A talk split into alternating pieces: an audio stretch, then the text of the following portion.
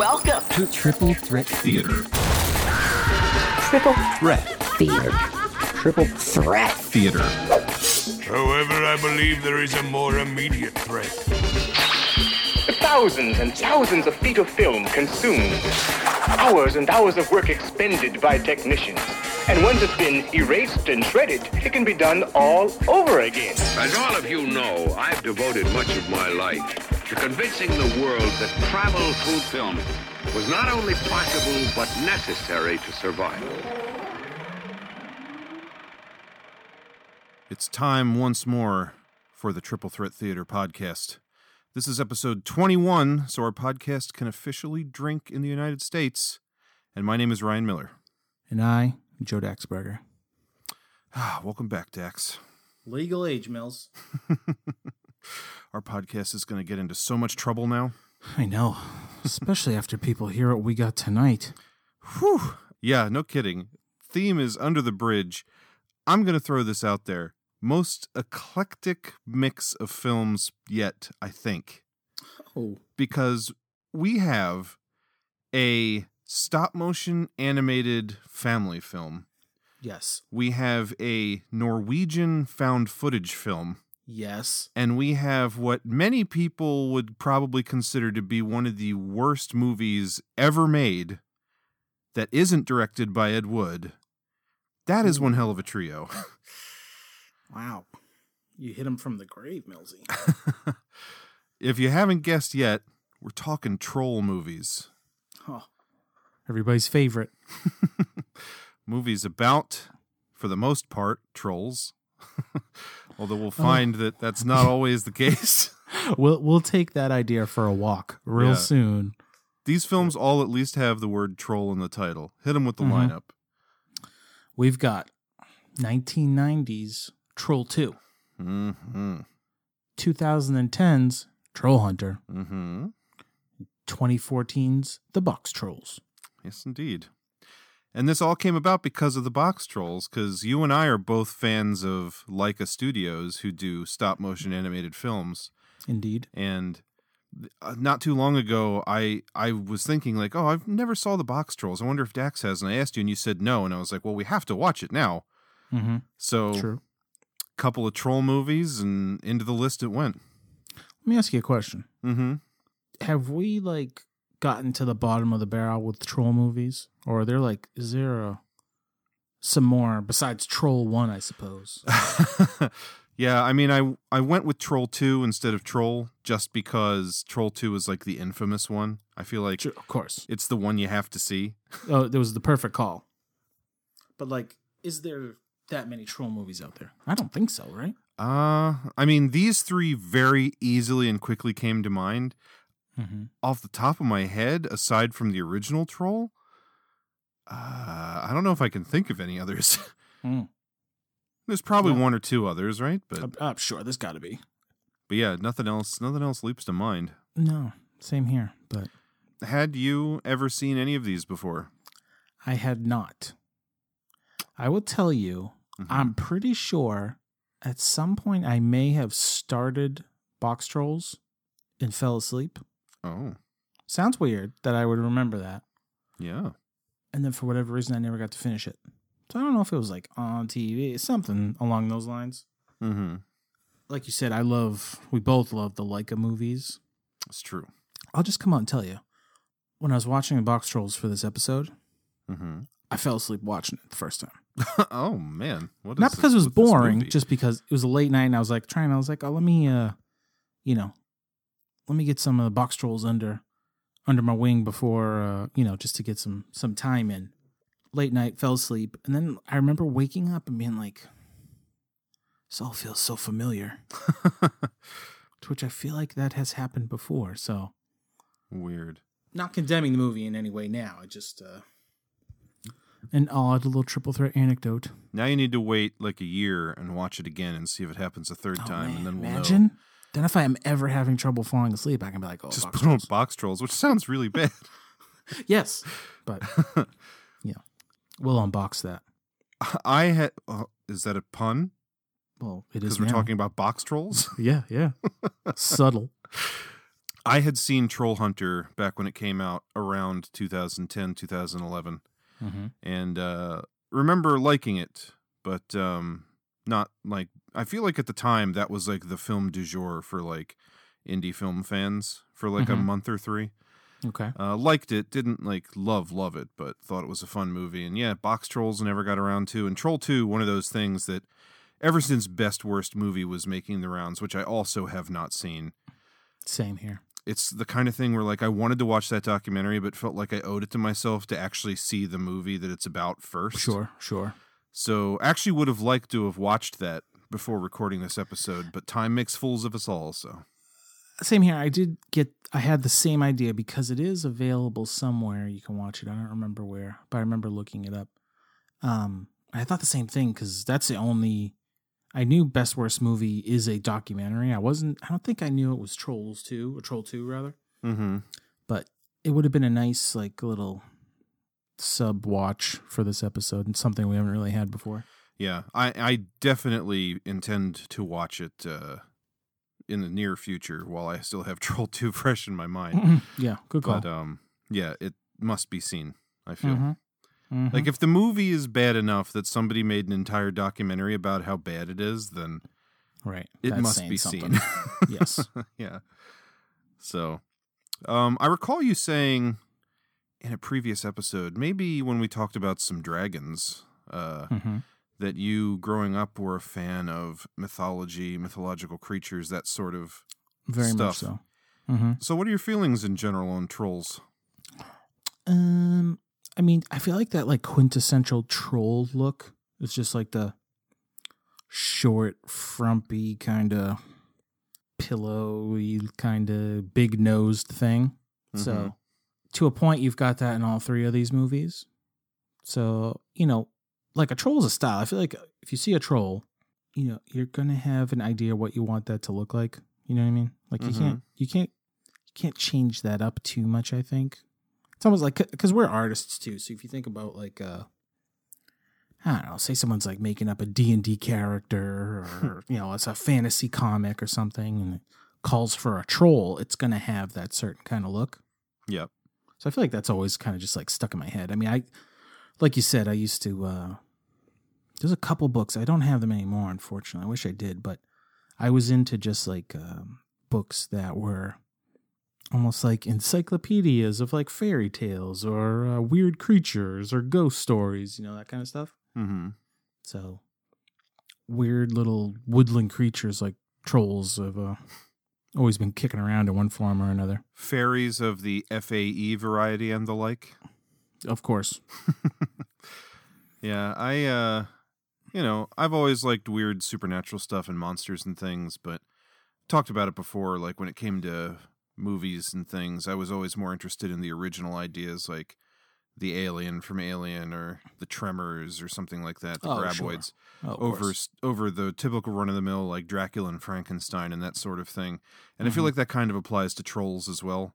Like one of my favorite shows when I was a kid was the real Ghostbusters cartoon. And Mm. um I remember there's uh one of the like more well-known or famous episodes, at least I remember like as a kid, there were like do you remember these things you could get at like uh, I guess like grocery store checkouts and there was like a little like um general store kind of uh in the town where I grew up that you could buy they had like these uh sticker books and you would like buy packs of stickers almost like trading cards. Hmm. and then they would be numbered and you would go through the book and like hope that you when you opened your pack you got like the sticker you needed to fill like that space in the book. Do you know what i'm talking about? I've legitimately never heard of that. why do i always Sounds feel like i sound like a maniac when i try and explain things from my youth to you? Um, I mean, I I've had plenty of like books that come with stickers. No but this was like, like you can buy more stickers. this was like whatever cartoon you were into like when i was a kid like i'm sure there was like a barbie or like a my little pony one or rainbow brite or something that my sister had as well but it'd be like a thin little you know uh, book like ghostbusters themed and it would have all of these like rectangles in it with numbers in them And so you would buy the book, and then you'd buy packs of cards, like I said, like trading cards. And you'd tear it open, there'd be like five of them in there, but they're stickers, not trading cards. And then you just like buy them until you fill the book with all the stickers. And like I remember when I was a kid, there is an episode of the Real Ghostbusters cartoon that was all about a troll, and it was like he was like under he he could like teleport, kind of like the boogeyman, like under people's beds and in their closets and stuff. And uh, I remember like not loving that episode because it was like, oh, he's just a troll. He's kind of the same same old thing I've seen before. And then of course that Ghostbuster sticker book was all themed around that episode. So like Damn. as a kid, I had that book and I wanted all the stickers and everything, but it was like, man, why couldn't it be an episode about like I'm a ghost that I liked more or something? is like the memory that sticks out in my head when I think of trolls. I just go right to that episode of that Ghostbusters cartoon. I'm gonna say, Mills, I feel like feeling a little upset about my like growing up childhood corner store experiences. I mean, like corner stores I grew up around were just little Debbie snacks and Lucy cigarettes. I think. I wasn't sure if that was something that uh, was uh, like kind of universal that a lot of people would have experienced. Mm. But um, I remember that being a thing when I was a kid. They had like a little spinner rack and it had all the books, and then they had little boxes of the stickers. And like anytime we went into the store, I would bug my mom to buy me some of the stickers. I'm gonna have to. Uh, I think we have to put it out to the internet. So I'd love to know if anyone listening could tell us. Is this like a New England thing too? Cross country? I know Just that this kind of thing still sort of exists because, like, uh, so I work at a comic book store, and my boss is a big Washington Capitals hockey fan. Mm-hmm. And so, even though we're a comic book store, uh, and there isn't really a whole lot of cross pollination between sports and comics, unless you're talking like McFarlane action figures or something like that, maybe, he gets like whenever McFarlane puts out like a hockey figure that is one of the Capitals players, he gets like full cases of those hockey figures. And uh, the one player for the team, Ovechkin, who I would not know any of these these people or any of this shit if it wasn't for working for this guy. Uh, he endorsed, even though it's a U.S. team, I guess he's Canadian, and he endorsed a candy bar that you that they don't sell in America. I forget what it's called. But like he ordered some boxes of these things from Canada and we had them on our snack rack for a while because it had a picture of this hockey player on the box. And one time we had sticker books just like I'm talking about. And I remember when they came into the store being like, "Oh, I haven't seen something like this in forever." But it was like a hockey sticker book and it was like, just like those blank rectangles and we had like packages of the stickers that you could buy. Nobody fucking bought them because that's a real weird niche thing especially in like a comic book store. But yeah, so they still exist in some capacity. Or I'm imagining all of this. Um, I don't want to immediately run through door number two on that. I want I want to give you the benefit of the doubt, but I don't know. I could have just been missing those the whole time, just Yeah. looking for airheads or whatever. Just skipped over the sticker packs. yeah. Yeah, maybe. I don't know. That's uh Friends of the show, please let us know who's the crazy one here. I would love to know if anybody else had these or knew about these things, or if it was just me. That's what passed for a good time when I was a kid. Stickers that you don't stick on other things, you just stick them in a book. yeah, I, you know, thinking back, I don't even remember if they were stickers. They might have almost been like stamps where you had to like wet the backs of them to stick them into the book. oh boy, We should probably reel this in. Get back. should we? I mean, Get back. To I mean, we got. To, I mean, this is our thing. I mean, we do whatever we want here, right?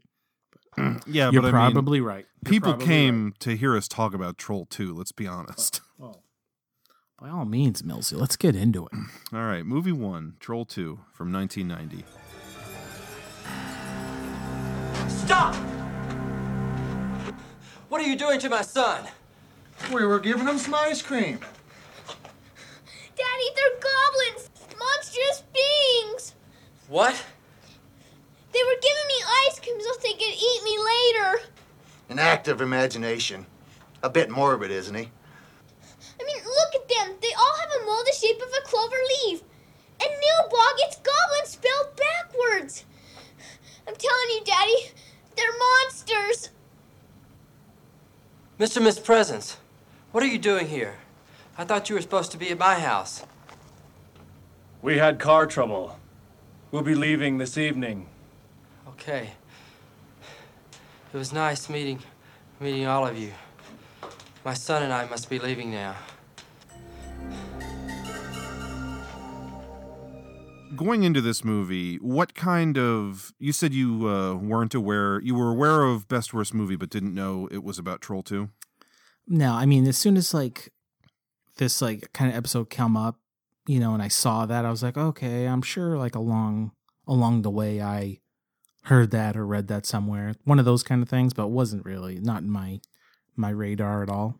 What kind of awareness or knowledge of Troll 2 as like a you know, social sensation, like a meme kind of movie did you have going into this? Zero. Zero. Okay.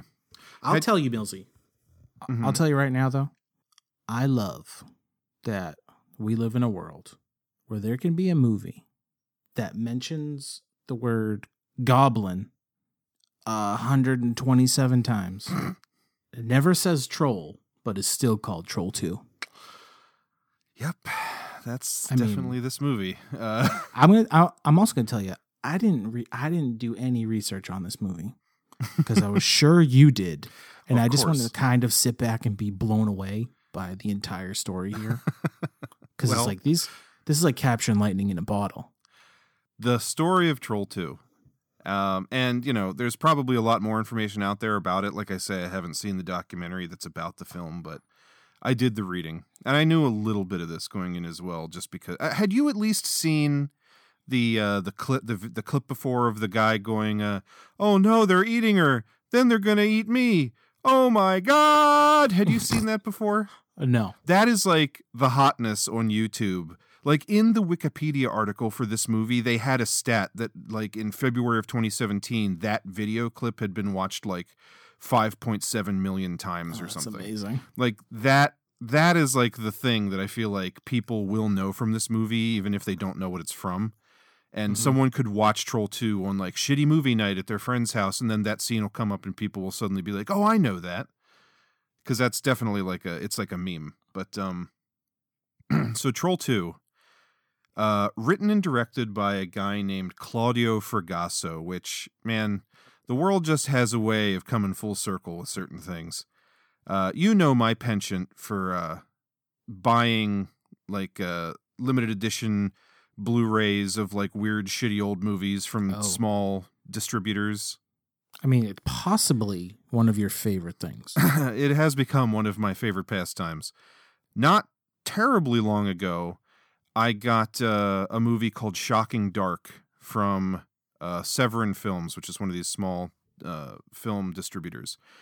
And it is, I wanted to see it for a long time because it is a hardcore Italian ripoff of Alien and Terminator, like balled up Hmm. into one Okay. where they it's like so much of a ripoff that they actually just like use dialogue straight out of aliens I love it. so i watched that movie and then severin that same company has a pre-sale for two new movies that they're putting out. Well they're not new but two movies that they're now releasing called robo war and night killer.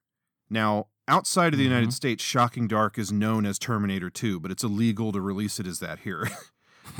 Outside of, the United States, Night Killer is known as Texas Chainsaw Massacre 3, even though, from what I understand, there's no chainsaw Yes. and the killer wears a glove with knives on it, like Freddy Krueger. All right. And then Robo War is apparently a mashup knockoff of Predator and Robocop. Mm, I mean, I want to see all three of them. To be honest. Shocking Dark was a trip, but I bring this up because little did I know Troll 2 is written and directed by the guy who wrote all three of those movies and directed Night Killer. yes. yes. and I had heard peripherally that the director of Troll 2 is like insane and actually think it's it's a good movie and like is a laughing stock. Had no idea it was this guy whose movies I was over here buying and watching. and loving. Yeah. Man, For all the wrong reasons. But uh, so Claudio Fragasso, you're like his super fan. I've I'm becoming a fan. I gotta be honest. All right. All right. Claudio Fragasso, Italian filmmaker, mostly known for doing like schlocky low budget stuff, working with other guys like Joe D'Amato and uh, Bruno Mattei, um, all the guys who were doing like the just gore house horror movies from Italy back in like the late 70s and the 80s. His wife, Rossella Drudi, is also a writer and she wrote some of these movies with him. Allegedly, she came up with the idea for Troll 2, which originally they planned to call Goblins, because because it, like all of a sudden at the same time in the 80s a bunch of her friends all decided to become vegetarians and she thought it was really pretentious and she wanted to make a movie that was like making fun of vegetarianism and that was where the premise for troll 2 aka goblins came from I mean, that's like a long and winding path you got to go down to get from that to i know Troll 2.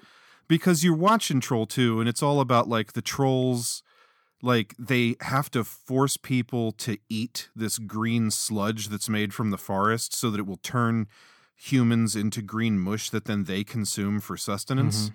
And it's all about like weirdly fighting back between like, oh no, not all natural foods from the planet.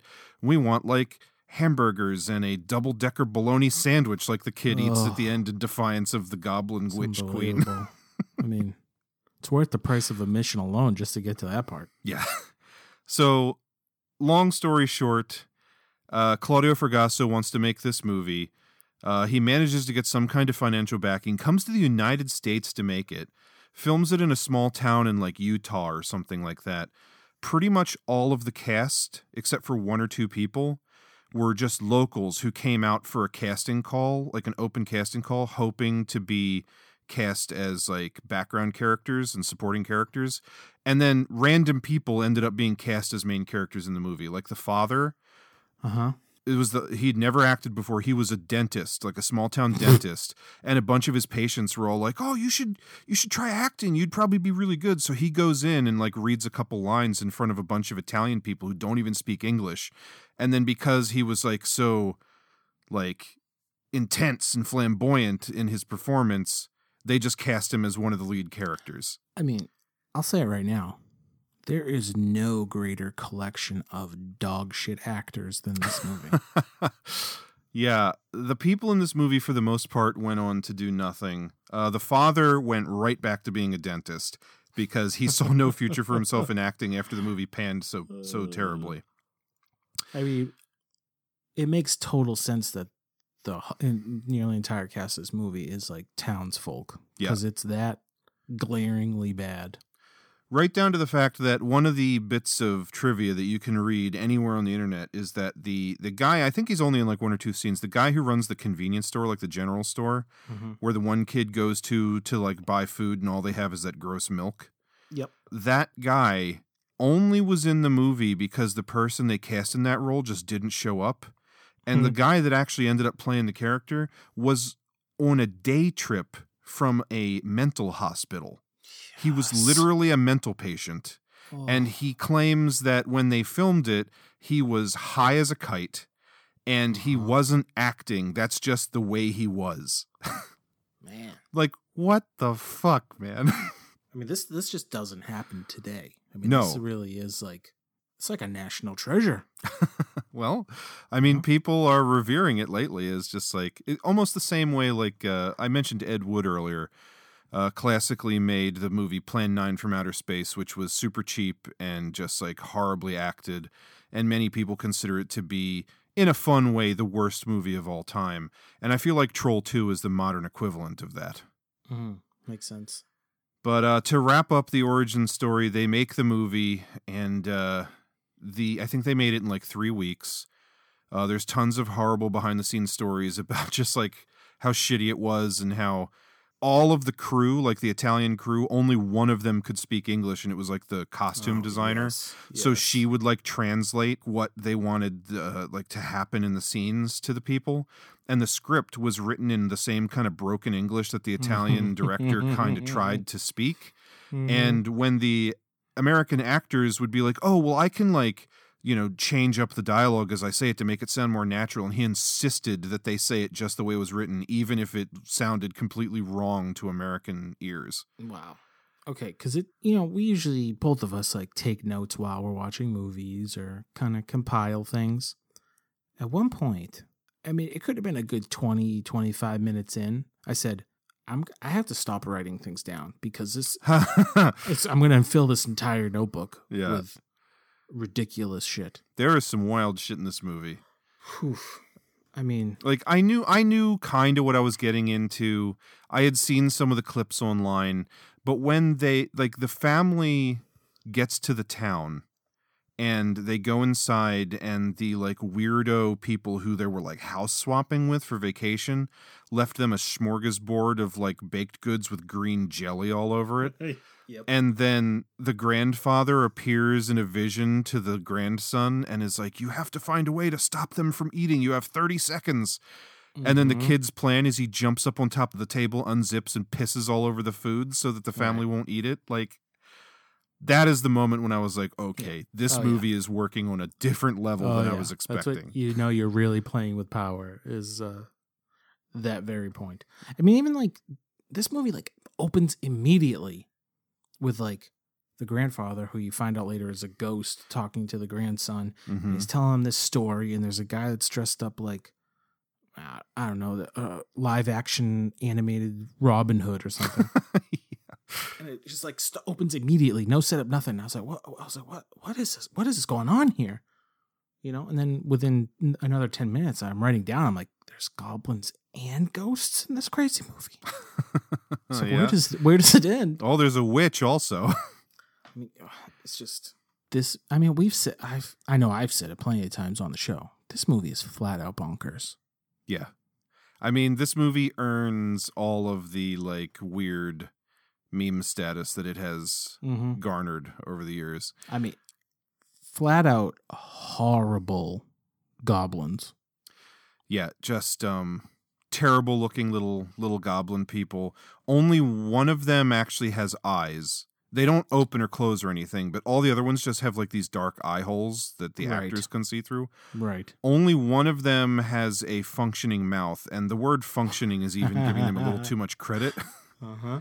Because it hardly moves at all. There's like the one like old creepy grandmother goblin mask Mhm. that just looks like a Halloween mask. Oh, It yeah. looks like a bad.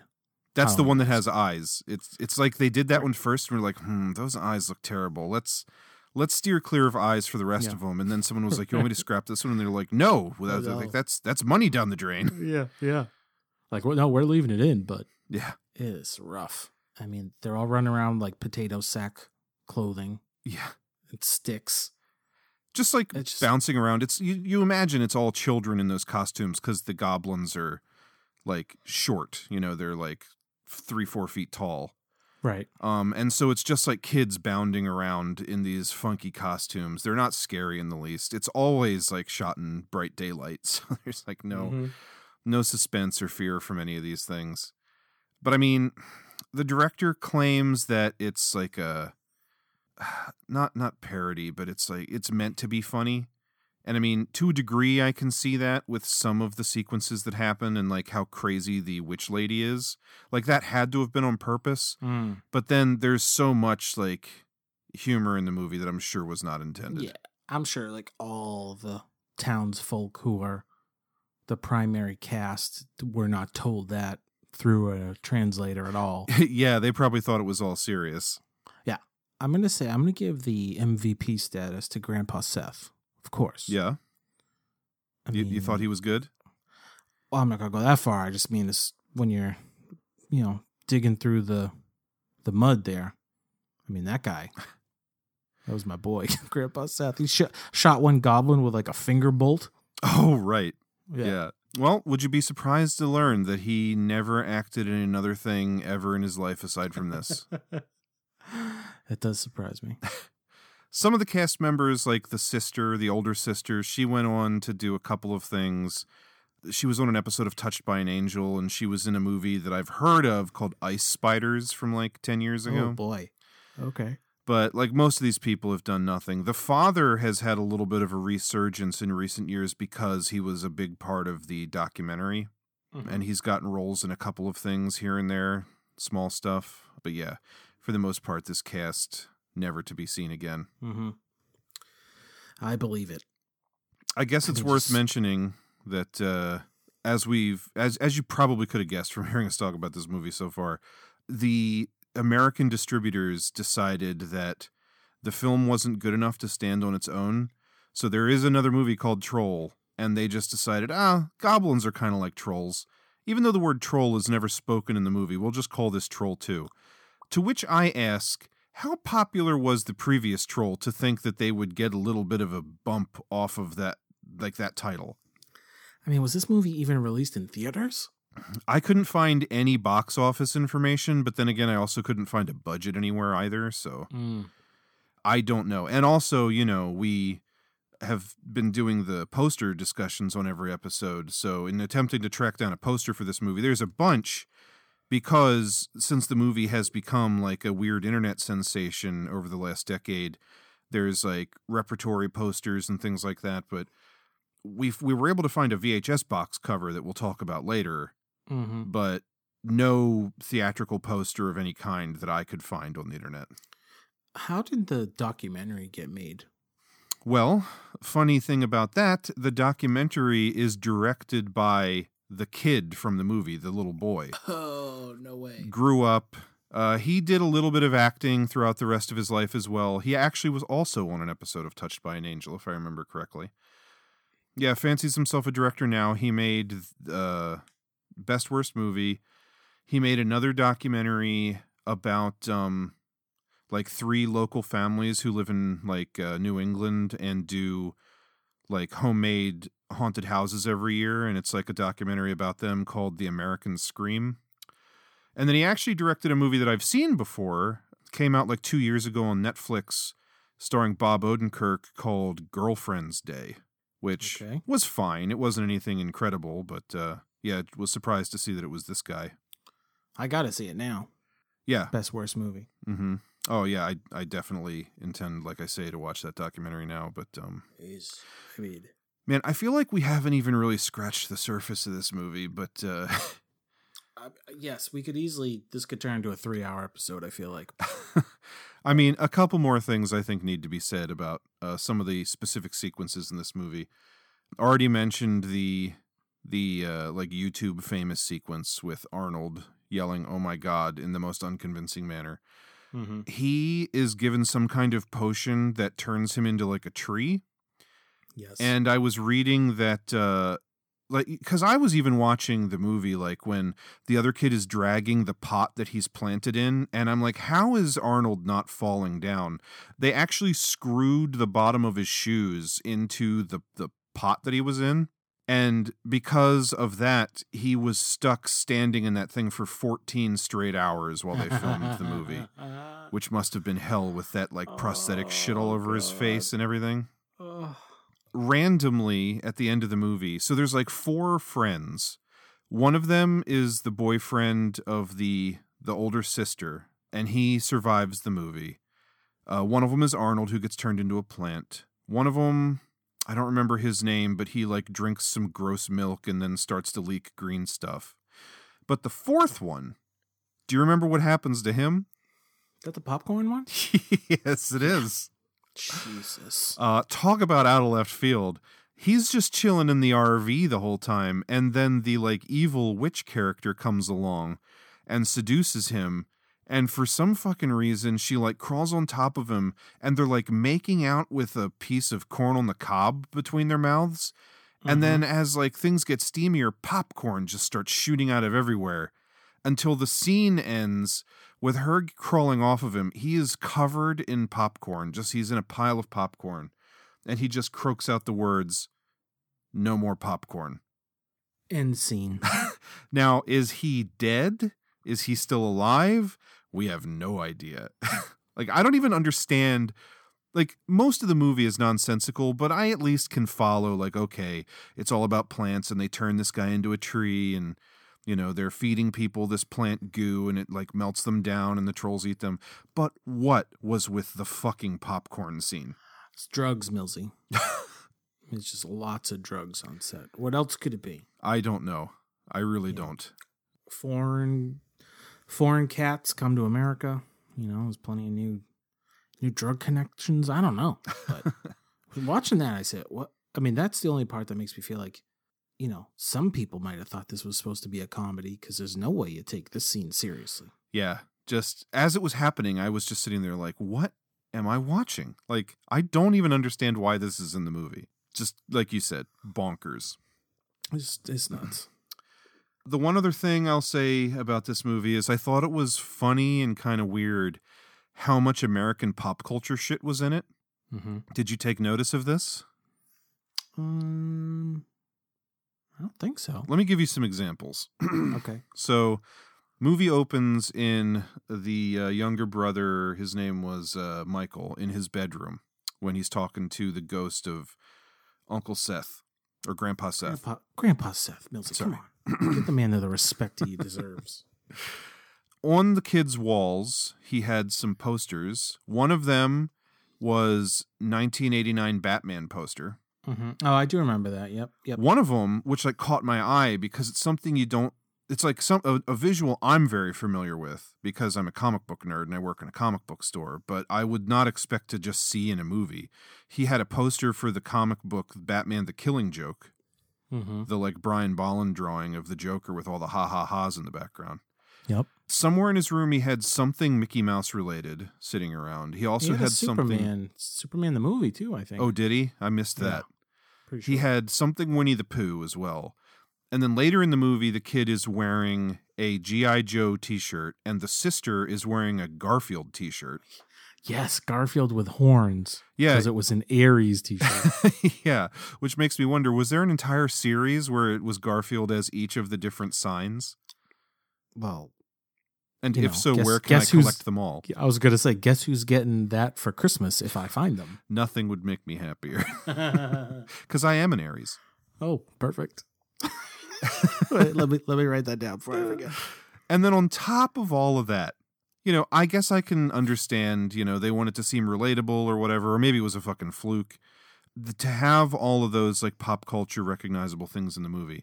But then shortly after the opening scene, they cut to the older sister who's like the hot young teenager and she's just in her room like in a exercise outfit lifting weights and listening to her headphones.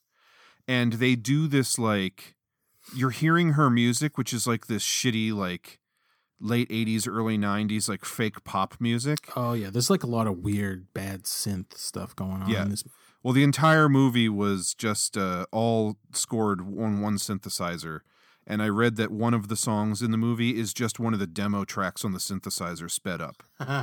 yes. But in in that scene of the sister working out, it's like doing these like quick cuts all around her room to show like how her room is decorated. Full on, full frame, right there in your face on the screen, pictures of Tom Cruise and Johnny Depp. How do you think those two guys feel about being included in one of the worst movies of all time? You'd probably you'd have to laugh. I think, right, Mills? Like that's just weird, isn't it? Maybe. Yeah, I- uh, tell me about it. Like This Troll is- 2. They made a documentary about how bad it is. And fucking Tom Cruise and Johnny Depp's images are in the movie. Full on, not like in the background. They focus on them. It's so so weird. Johnny Depp probably tried to cash in on that at some point. Maybe. He's a hard partier, allegedly. Oh.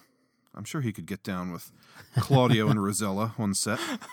Probably. yeah, I just thought that was super weird. Yeah. I mean, among all the other weird shit in this I movie, I, mean, I was guess I shouldn't be like surprised. You, you could just ha- you could hang that descriptor on the whole movie. Yeah. it's just weird. But then, like, on top of everything else crazy in the film, I just thought it was hilarious that at the end, uh, Grandpa Seth appears to the kid, and the kid's like trapped, and he's like, "How do I get out of this?" And the grandfather gives the ghost of the grandfather's like, "When I go away this time, I'm gone for good. Take this bag and only open it when you absolutely need to." and when the kid fucking opens the bag, he and pulls out a sandwich, and he like holds it up in the air, and he's like a double decker bologna sandwich. And as he eats it, all of the goblins and the witch like reel back in horror because it's processed foods and not natural. I mean, I, what the fuck is this movie, Dex? I mean, Millsy, that's got to be like, you know, they got to that scene, time's running out. Um, you know, uh, food services is there, you know, from whatever whatever restaurant in town to feed the crew. Uh, the director, you know, I don't know, he's doing blowing rails or something. Comes back, he's like, oh, he's like, oh, he's like in Italian, like we need something for that bag. And he's like, oh well, you know, craft services got bologna sandwiches. He's like, smash two of those together. That'll be that'll be the end of our movie. I mean, that's a good three or four bologna. When you see that thing, you're like, Yeah, that's decker, not I that's mean. not like lunch meat slices of bologna. That's like two inch thick yeah. slices of of cylindrical meat. I mean, from a distance, I'd say it's like two of those like cl- resealable packages of bologna yeah, between two pieces of bread. hmm Just man, just I mean, at that point, you're you're you know you're uh, I don't know 80, 90 minutes into the movie. At that point, you're like, yes, this makes total sense now. Double decker bologna. So let's cap off this review with I have to ask in a void, like not comparing it to any of the other movies in this episode, not comparing it to any other movie you've ever seen necessarily. Mm-hmm. Did you get enjoyment out of watching this film? Uh, yes. That's what I was hoping to hear. Cuz I did too. And there's like bad movies that are just like so bad that it, there's Right. no redeeming factors, but Like like Abraxas. Ex- Exactly. I would say that though this is known as one of the worst movies ever made, Abraxas is probably it probably holds the trophy right now for worst movie we've watched for this Oh, podcast. A hundred percent. and I have a sneaking suspicion it's going to be tough to beat that one. There's never going to be a time I'm going to say Troll 2 is so bad it's good because it's bad.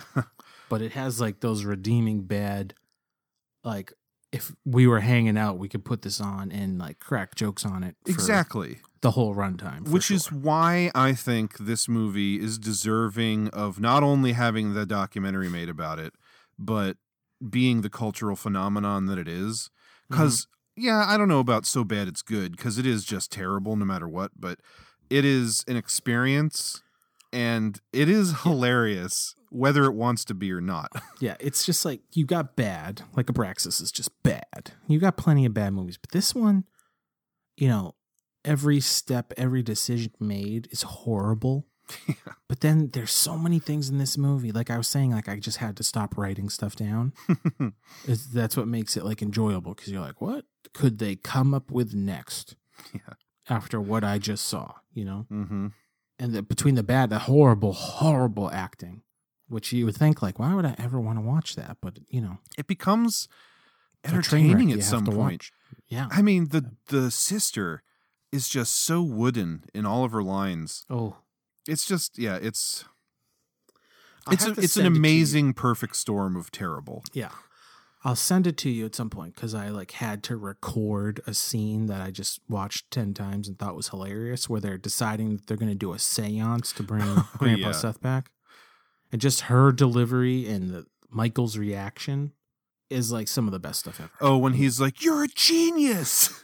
Big sister? yeah, he calls her big sister. It's like they didn't even know what their own characters' names were.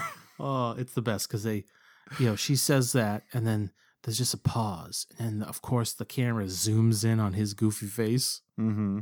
Just the best line delivery in the whole thing. You're a genius, big sister. it's like jump cut to like back in the RV. I'm like, oh, Oh man, I need to make that my like text message alert for you. please do, please. All right, uh, you ready to move on? I mean, we, we better. We could keep going, but we should. We just have to. We got to leave this one behind. How We'll is never- Troll Two becoming one of our longest reviews we've ever done? It just make it makes sense, man. It's, you know, Mm, there's just a lot to tackle on that one. yeah, it just it gets you. All right. Well, next up we have uh, jumping 20 years into the future from Troll 2. We have Troll Hunter from Norway in 2010.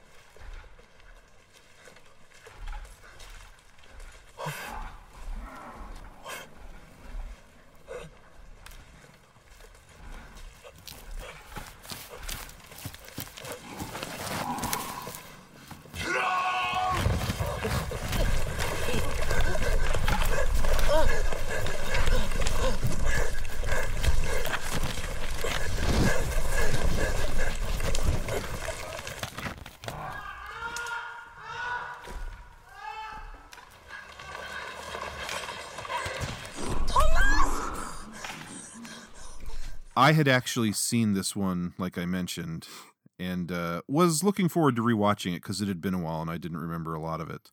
Mm-hmm. You want to give us your thoughts and maybe a little bit of a synopsis?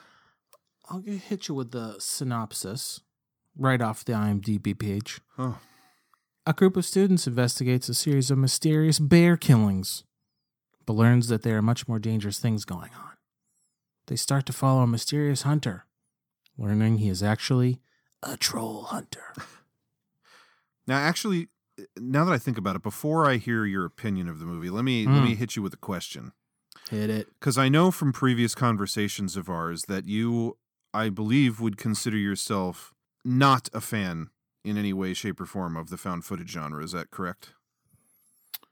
Um, that is correct.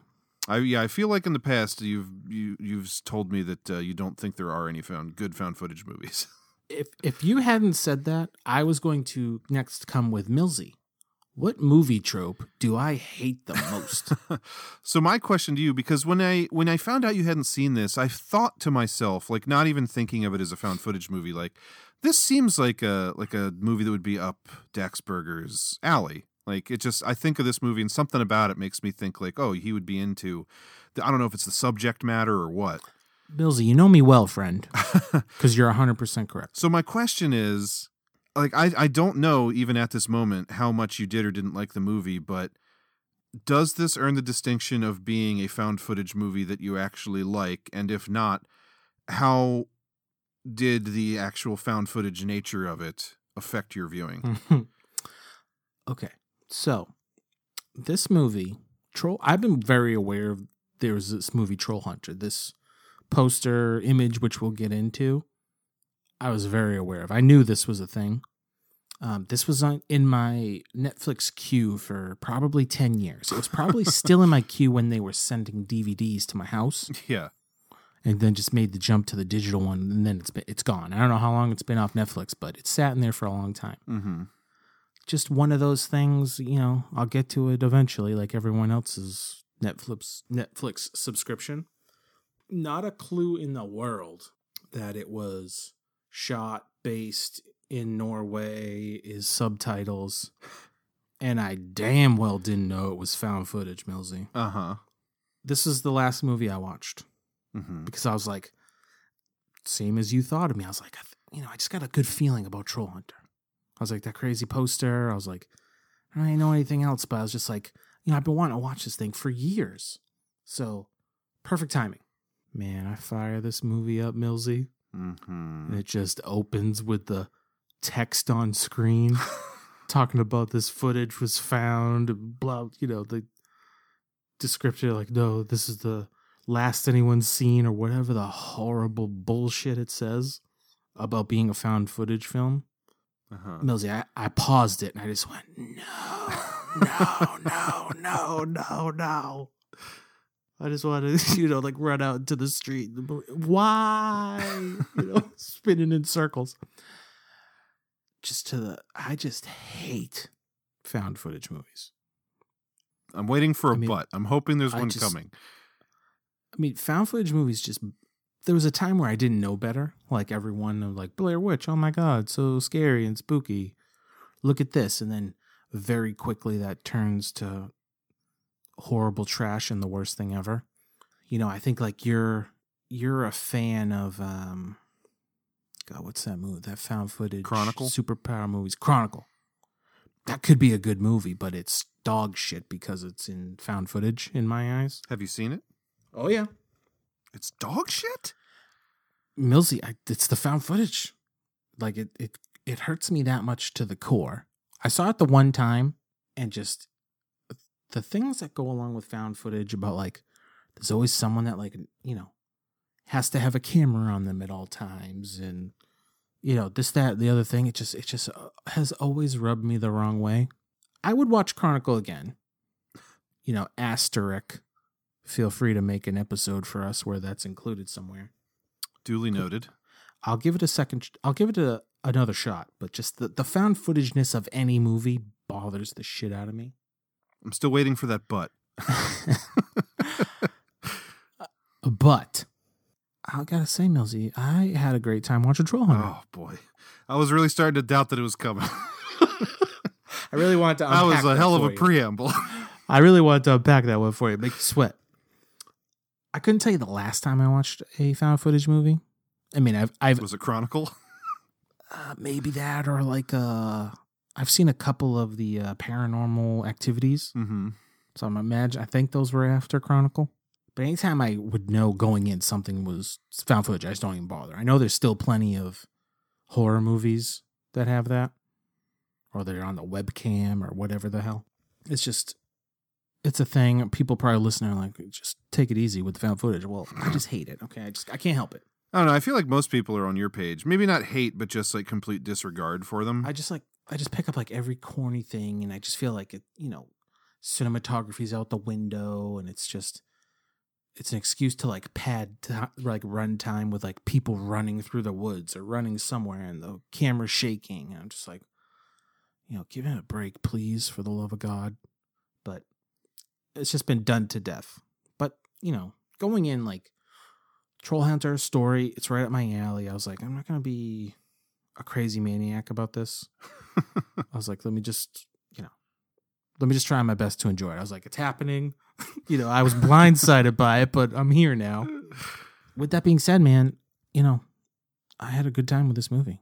It's a simple story. You know, it's it's very uh you know, it's set set in Norway, directed by Norwegian, like the whole thing, you know, subtitles and everything. And I I actually really liked it might not even have bothered me after a while with the found footage just because like Norway is so beautiful.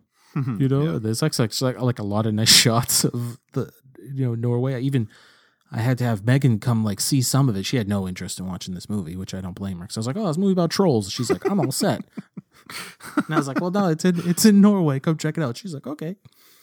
So there was actually some like real nice like vistas and you know uh Norwegian landscapes. I was like, "Man, this looks good." It's still in my head. I was still like, "I wish it was just normal filming because it would look even better because it's shot on location." But I was like, "Whatever, you know, it's fine."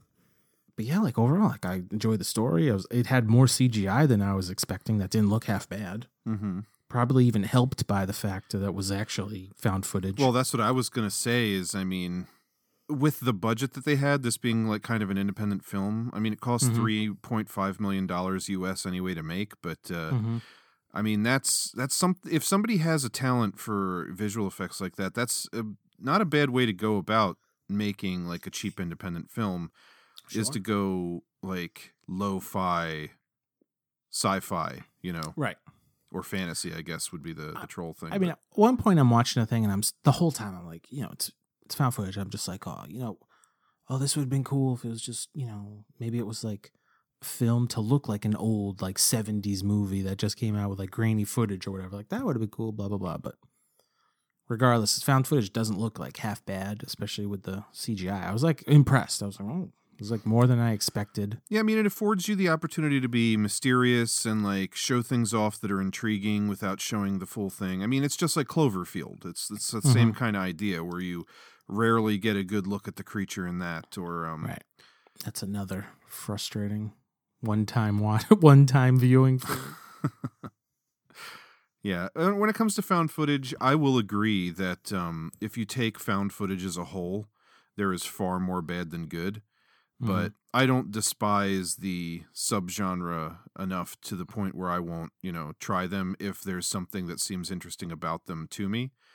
And I like a fair number of them. And there's even a couple where, like Troll Hunter, honestly, I feel like it probably this movie with this story probably works better as a found footage movie than it would as like a normal film because of the way that they handle the trolls and how you don't get like real clear views of them and it does have that kind of mysterious nature and it just kind of fits the story of the uh the group of kids like out doing what they're doing and stumbling mean- upon this guy and I mean, that did help with me like enjoying it. I think for that very, I mean, they're a film crew, which I get has been used before with found footage stuff, but it just fit. It kind of like the tone of it, like starts off kind of light and airy. I guess is the best way to put it. You know, it's like mm-hmm.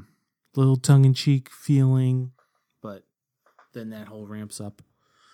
So yeah, ultimately, I didn't. It didn't bother me that much as things have in the past. So maybe I've softened a little with found footage, or it was just because it was troll hunting that made me enjoy it more. I don't know. Mm-hmm. We'll see when the when our chronicle episode rolls around. My assumption would be because, like I said, going into this, like when I heard that you hadn't seen Troll Hunter, I was sure that you were going to like it, like subject wise. Not necessarily the found footage style, but just like the style of it, like the f- the folklore and everything. Yeah. Oh yeah. So my assumption would be that those are the things that won you over and maybe made you less aware of the found footage. Yeah. potentially. but Right. No, you're 100 percent right. I mean, there's lots of like cool little. Fo- they do just like enough like explanation of folklore, and then there's Mhm. like the cool like little troll hunting tricks with the lights, or Yeah, that's all the stuff that I love is like Yeah. taking little things that you would know about folklore, like uh, like that that old like uh, fairy tale or like that rhyme, the three billy goats gruff about the troll under the bridge and the the three billy goats that went across, Mhm. and then they have the second troll that the troll hunter takes down. It's actually he's under a bridge. And he lures him out by tying three goats to the top of the bridge. Like little Yeah, things yeah. like that I thought were cool and, and like fun to realize. Yeah. I mean, that was a cool scene. He, you know, the hunter guy Hans has that that Iron Man suit he makes, Yeah. or whatever. You know. he does look like the Mark One Iron Man a little bit. Mm-hmm.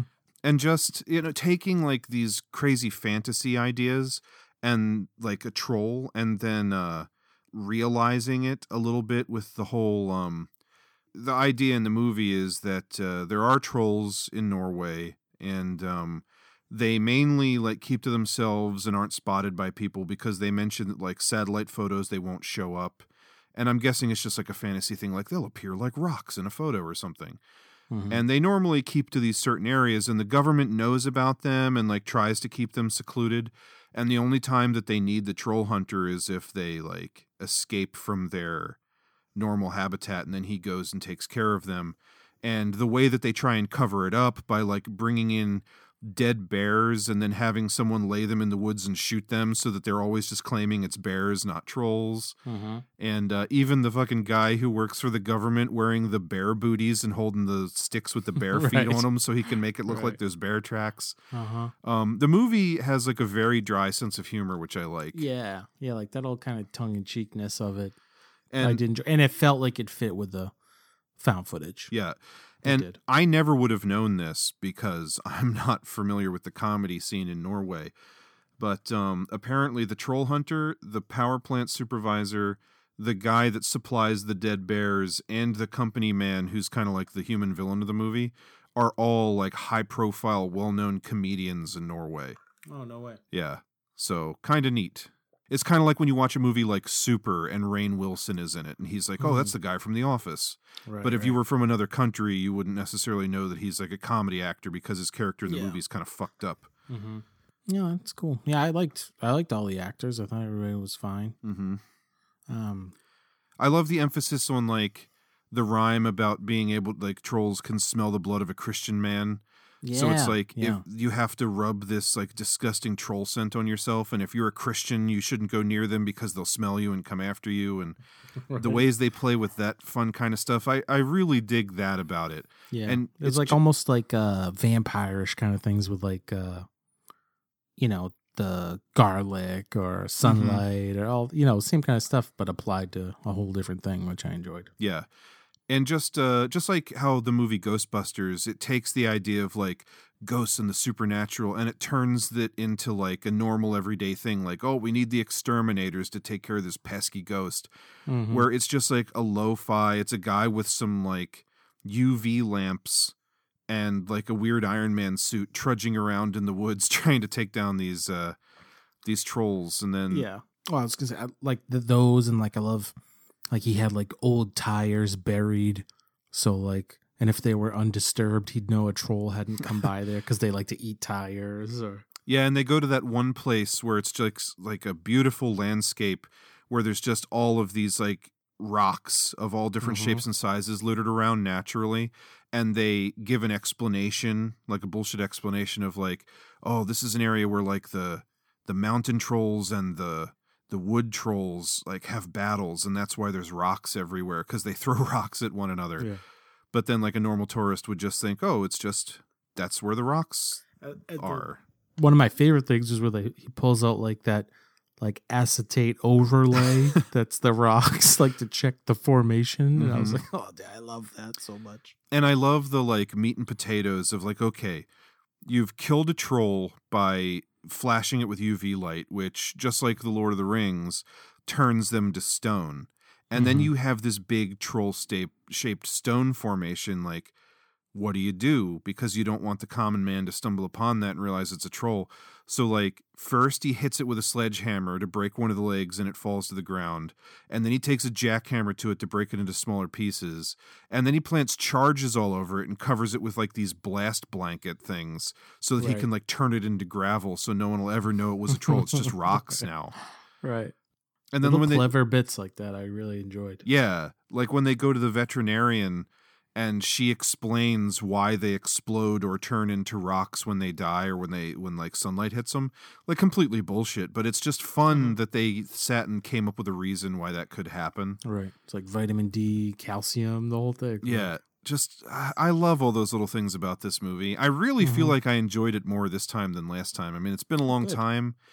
I don't really remember what I thought, but I know that I liked it but didn't love it. But Did you like the look of the trolls? yeah, I did. The only thing I would have said is I probably wouldn't have like opened like the first view of trolls, like one that had three heads, because I thought that was a little weird. I don't love that, but then they you don't really see like a multi-headed troll again. Yeah. Well, they is just explain that there's like five or six different kinds. That's another thing I like, giving like names and specifications to all of Mm, them mhm, mhm. and how they're different. And I even liked his explanation for why it had three heads. He's like, you know, it's not actually heads. It's almost like how like there's butterflies that have patterns on their wings that almost look like eyes right. so it'll scare away predators because they'll think it's the Uh-huh. face of another animal Right, like right. they grow these protuberances that look like other troll heads so it either scares away other trolls Mm-hmm. or it like attracts females like little shit like that i just think is awesome I do. I mean, I did like it. Just in the viewing of it was weird to me. Like That the oh, first this one troll's gonna heads. have a bunch. Yeah, like I actually like the second troll because it looked like it only had one arm too. Mm. Which I, i like the was third ones in the caves where they're just like all hairy and have those Yeah. big fucking honking noses big. Oh yeah, i thought they were So cool good. Those ones, at one point, I think it was in the cave where they're screaming, and I was like, dude, it sounds like they're using like a Tie Fighter sound effect. I don't know if you picked up on that. no at i didn't that's funny it's kind of weird, but yeah, made me laugh. and then the other kind we see is the uh what they call it the Jotnar or something like Jean, that Jean, yeah, who's like the giant fucking troll right, which is like from the the uh, poster. mm-hmm They show like an enormous troll. Yeah.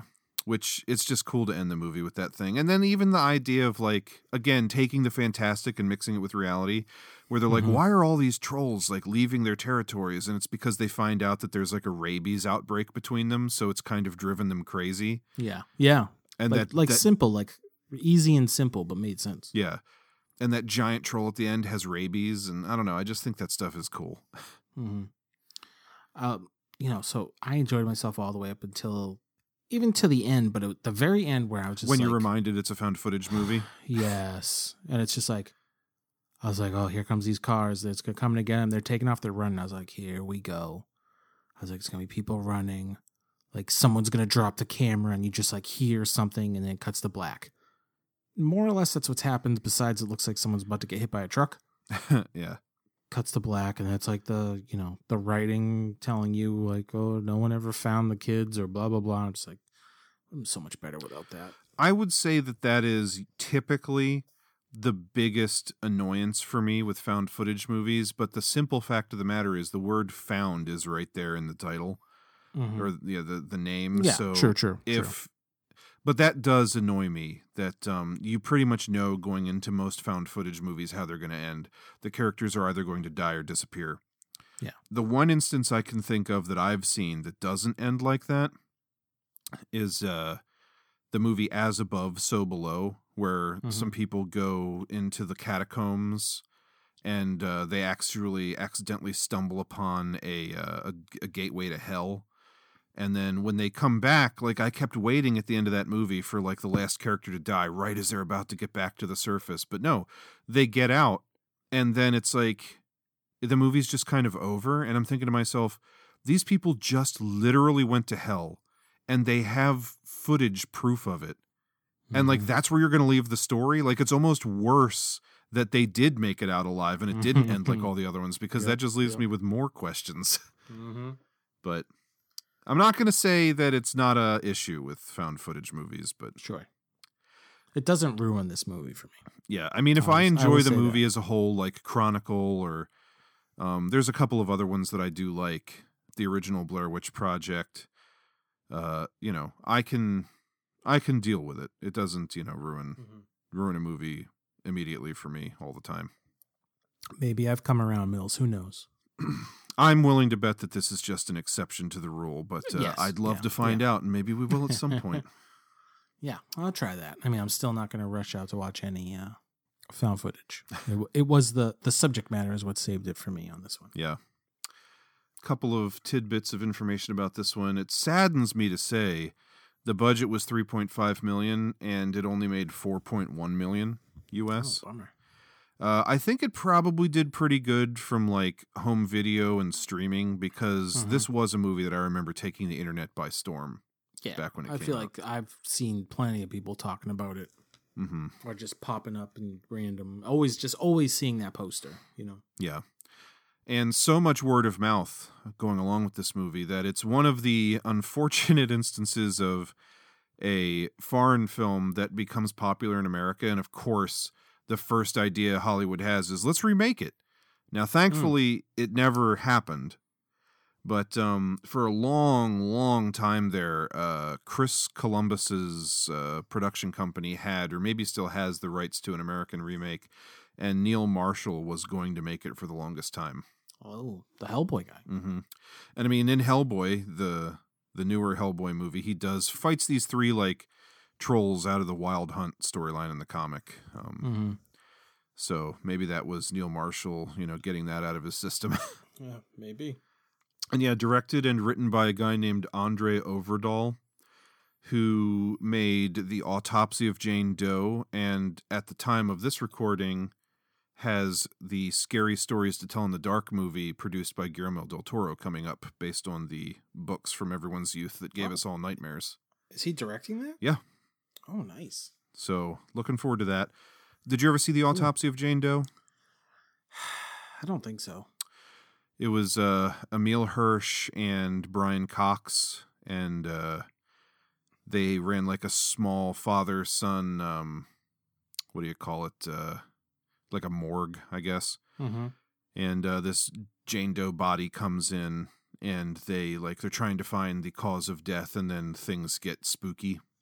Yeah. Uh, I thought it had one of the most incredible, original, awesome setups for a horror movie ever, and then it just shat the bed in the second half.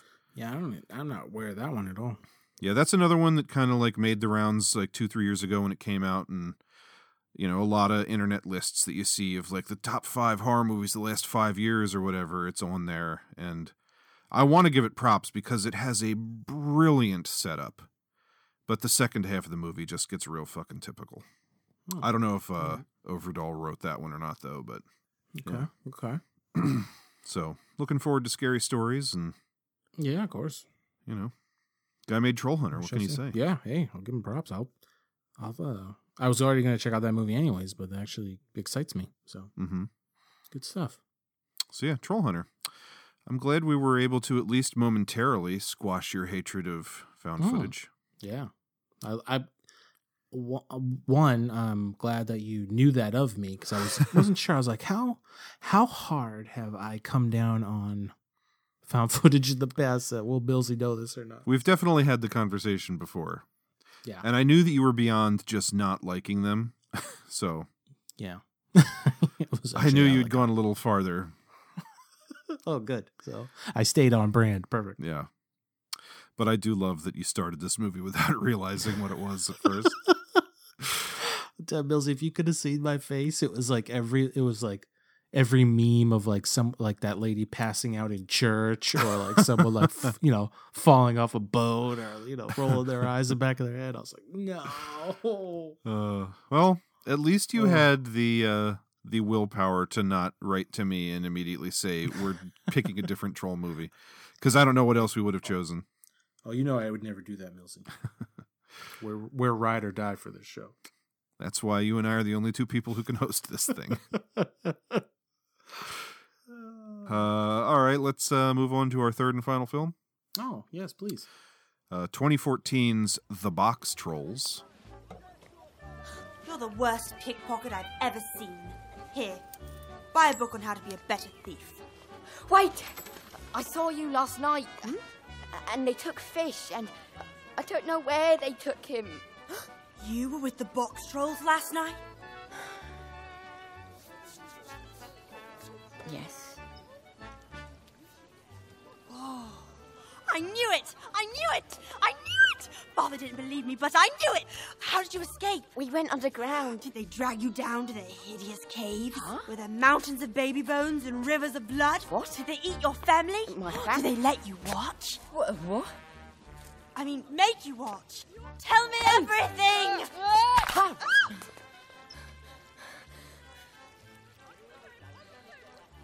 You bit me. I need to find the men in red hats. You bit me.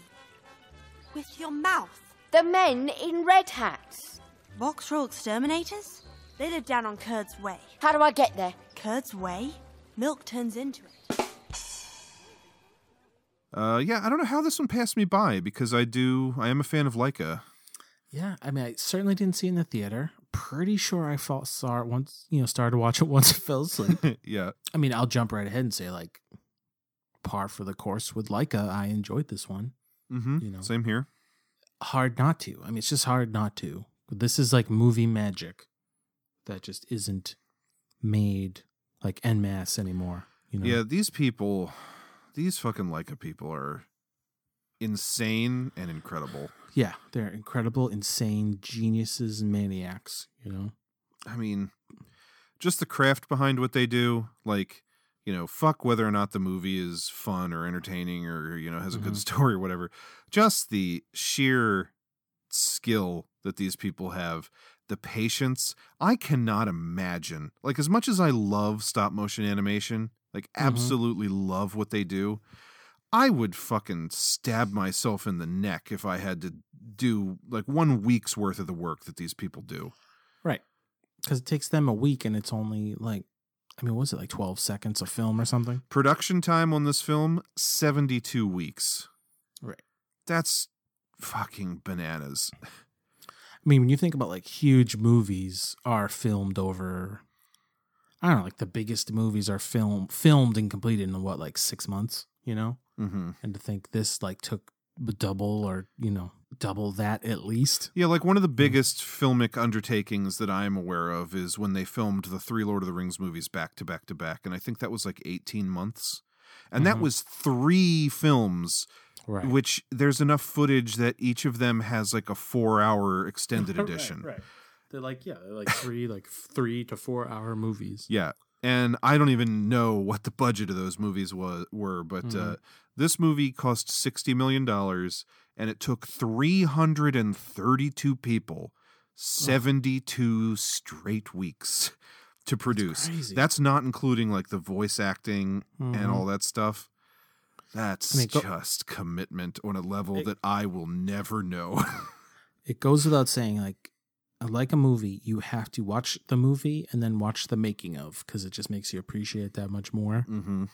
Like any behind the scenes, because once you see like how, like the box trolls, they're trolls that you know wear boxes as clothes, which is you know hilarious and endearing in the movie. But just how they had they constructed them to fit inside those boxes, or like the tricks they use to. It's just it is the movie magic That was love. nuts when they were describing like, "Oh, this is going to be easy. It's just arms and legs and a head sticking out of a box. That's going to be easy to animate." Mhm. And then when they realized like, "Well, how how are we going to get them cuz they like scrunch up inside of their boxes like a turtle." Right. And like hearing them like they built this little fucking like key turny mechanic thing where you can stick like a little key in and crank it and it pulls the all the limbs in but then there's not enough room inside the box so at some point they have to like pop off the limbs and put on these shorter versions and Mhm. then like every frame they need another oh my god Yeah, and then like when you see in the movie when it's like darkness, you see the box trolls have like the yellow eyes. yeah which is not a like, fucking oh, they- special effect it's I know. I was I was like, oh, I guess I wonder how they CG'd that, or like, did they shine a light on their eyes, or like, was it reflective? Nope, they put batteries and lights inside each one, or like they had them actually hardwired with lights in the eyes. I'm like, dude, Yeah. this shit is amazing. and like in order for because like you know in stop motion animation those faces they have it's not like people hear claymation and i think sometimes imagine like oh they're actually molding the clay or something but no like for each character they've got like 300 different facial parts and they mm-hmm. change them to get different expressions and speech patterns and things and Right. like t- each and every one of those that they had for each character of the of the trolls had to have like a battery with like a magnet that would complete a connection so when they put on the different face pieces the eyes would glow just like come on Right. and then when you see like that giant steampunk spider thing that the villain is driving around in at the end Mm-hmm. when you see the behind the scenes footage of them filming that and how big it is Yeah, it's, It's- like half the size of a person. yeah it's it's got to be fucking three feet tall. enormous.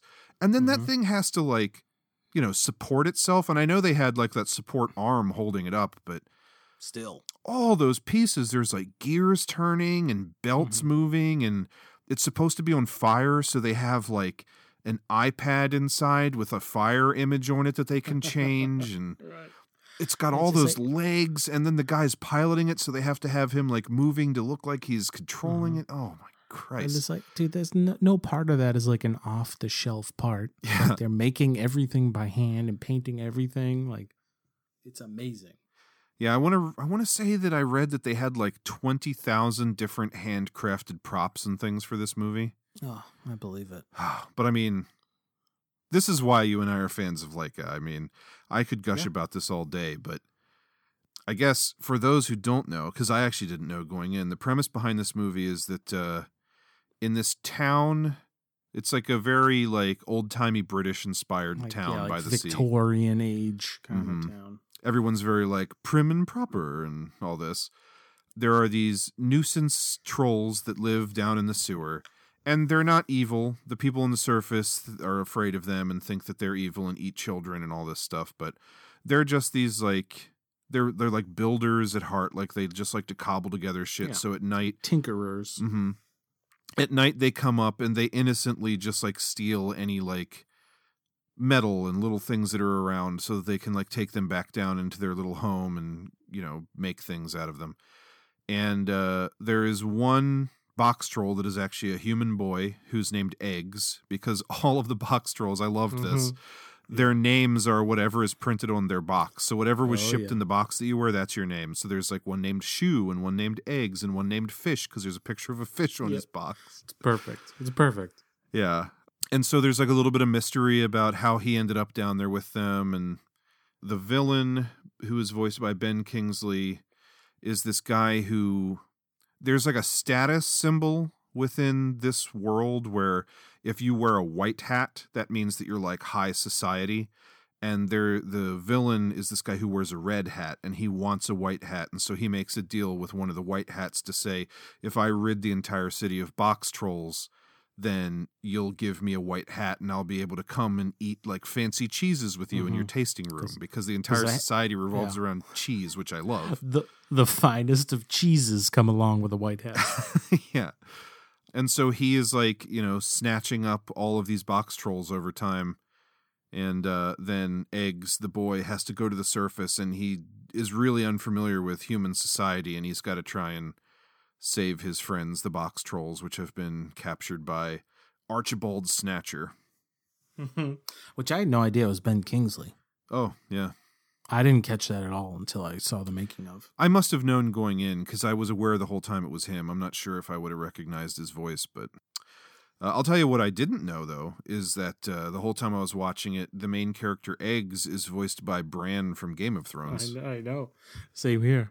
And I can totally see it now. Like linking back, I'm like, oh, it sounds just like him, but he didn't really talk enough in Game of Thrones. Yeah, I think to he said on. more words in this movie than he did in the entire eight seasons of Game of Thrones. Mm-hmm. Yeah, oh yeah, for sure. Bran, not a big conversationalist. No, not even a little. All star cast in this thing. You got so you got Bran from Game of Thrones, Isaac Hempstead Wright.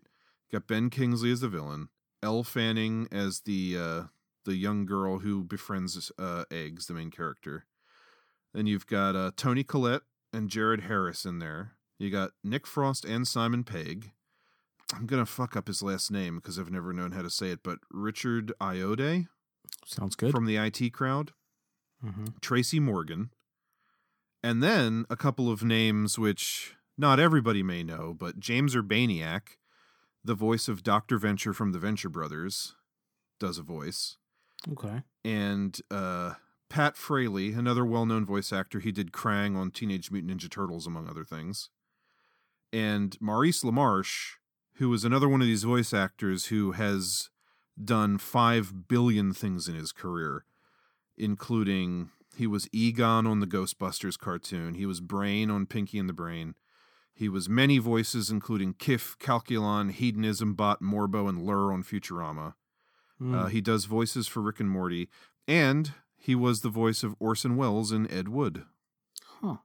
All right. All right. So yeah, great cast. Yeah, seriously. Pretty crazy. Mm-hmm. But I mean, I guess at this point, this was what, like his third movie? No, yeah, third movie.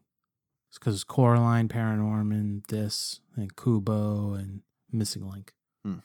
So I'd say that. I mean, after Paranorman, they were like pretty popular. So I think they'd have no problem kind of getting. Hell, I feel like Coraline was a good choice for their first movie because you know Neil Gaiman has a following. Oh yeah, Coraline was crazy popular. mm-hmm. So, and I've actually seen every. I've seen them all in the theater. So Except for Box nice. Trolls. except for Box Or Trolls. was that first time you watched it and fell asleep in the theater? No, no, I wouldn't. I don't think I've ever fallen asleep in a movie. But yeah, the other four I've seen. So Yeah. I wanted to check out Missing Link, but it just uh, it kind of came and went, unfortunately, which is the way with these movies. I think. I'm surprised even I missed this one in the theater. So I don't know if it, that's just what happened then too. But Mm-hmm. it was nice to watch it for the show. I'll tell you that. Yeah. I will say. So you got Snatcher. It was like a good a good movie villain. Mm-hmm. Very like point- mustache twirly. Yeah. At this point in triple threat theater history, he might be the grossest villain in the end with his goddamn cheese allergy or whatever. Oh yeah. Cuz it the way they craft him with his allergy face, especially in the end, is disgusting. Yeah, basically he desperately wants to be part of high society and eat cheese, but he's allergic to cheese. So whenever he eats it, he just bloats up like he's a dead body that's been waiting in a river for a month. Just Mhm. enormous, like elephantitis looking tumory face and arms. Yeah. And again, all of that was handmade. Like, if you think about you have a character that looks the same throughout pretty much the whole movie, like their face is always the same. So, yeah, you need like dozens and dozens of pieces to be able to make all the facial expressions throughout the film. But then this Mhm. guy goes through a transformation a couple of times where they then have to make custom pieces just for one scene. Right, right. It's crazy. It's gross. There's that part like think like his final form, his final like Resident Evil form where yeah. his like one eye is like so puffy and gross. That's just like it's like ingrained in my memory now how nasty it looks. He, he finally, you know, he gets his comeuppance in the end. Mhm. But man, Yeah, I loved his design, but even when he's not having a bad reaction to cheese, he's just kind of that, you know, if you th- you know, you think back to like again that like Victorian England and high society and everyone was all like prim and proper and like stand up straight and, you know, look like turn your nose up at people and there's this feeling of like class or whatever. But then also thinking back at that time like bathing wasn't a regular thing and everybody probably stunk even though they looked all fancy. And then Mhm. this guy is just like he dresses like he wants to be fancy, but he's just got this gross like stringy matted hair and he looks disgusting. it's really like, I mean, Laika kills it with the character design in every movie. Mm-hmm. But I mean, this between the the trolls themselves and then him and just even like the architecture's cool because like they nail the Victorianness of it and there's so much character. Like in the first couple minutes, I noticed like there's not in the architecture, there's not like a straight line anywhere. Yeah. Everything's like very fluid and flowy. That I Yeah. just loved. I loved like I can eat this stuff up.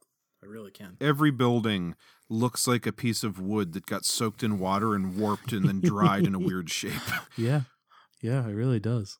I love the way the box trolls look too. Like Mhm. not even just with the boxes, which is like a great gag, but just their design of trolls are great. Yeah, and it just gives a lot of opportunities for variety between them and like the sizes and shapes of them and stuff like that. Mm-hmm.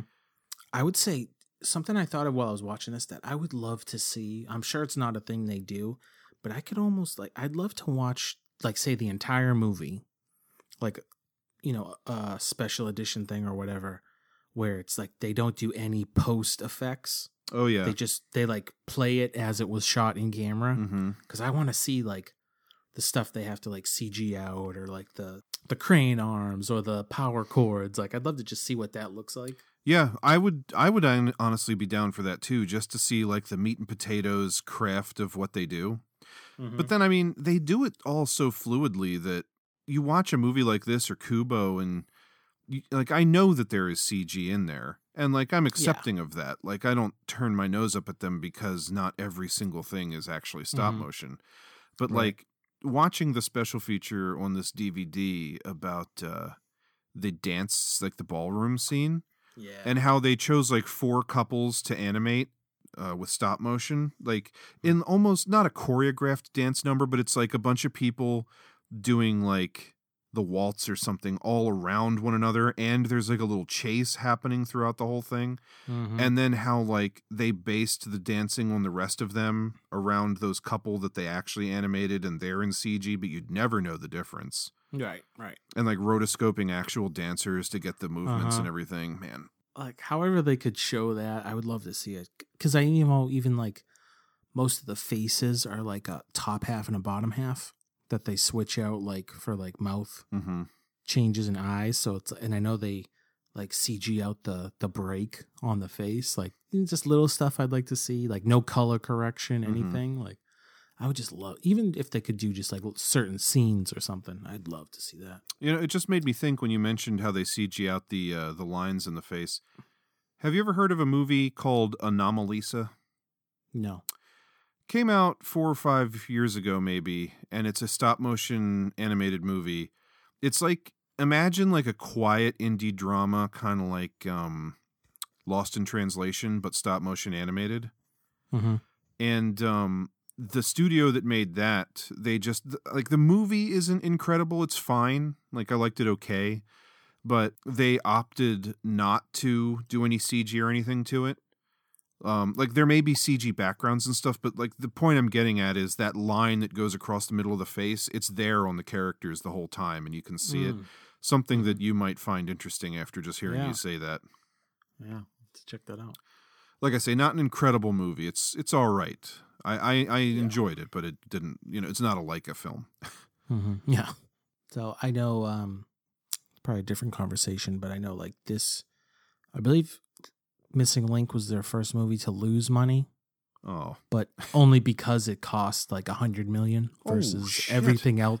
Everything out, the first four were 60 million each, and they all beat that, surpassed that. man, I And then, I haven't seen Missing Link, but like, what could that possibly have in it that would have cost more than Kubo? I saw it, and Millsy, I couldn't tell you. I mean, there's, I don't know if it's maybe the CG because there's some big, like expansive looking locations. I don't know if it's that. Um, you know, I can't wait for you to see it just so we can talk about it off show or on the show. But because it it only made like 28 million, I think. Hmm. So it took like a big hit there. St- I like did the math the other night when I was reading about, it just because I was like, the last thing I want to hear is that Laika closes. Like it'll it that will break my heart. Like of all things that could happen in Hollywood, like that will do it.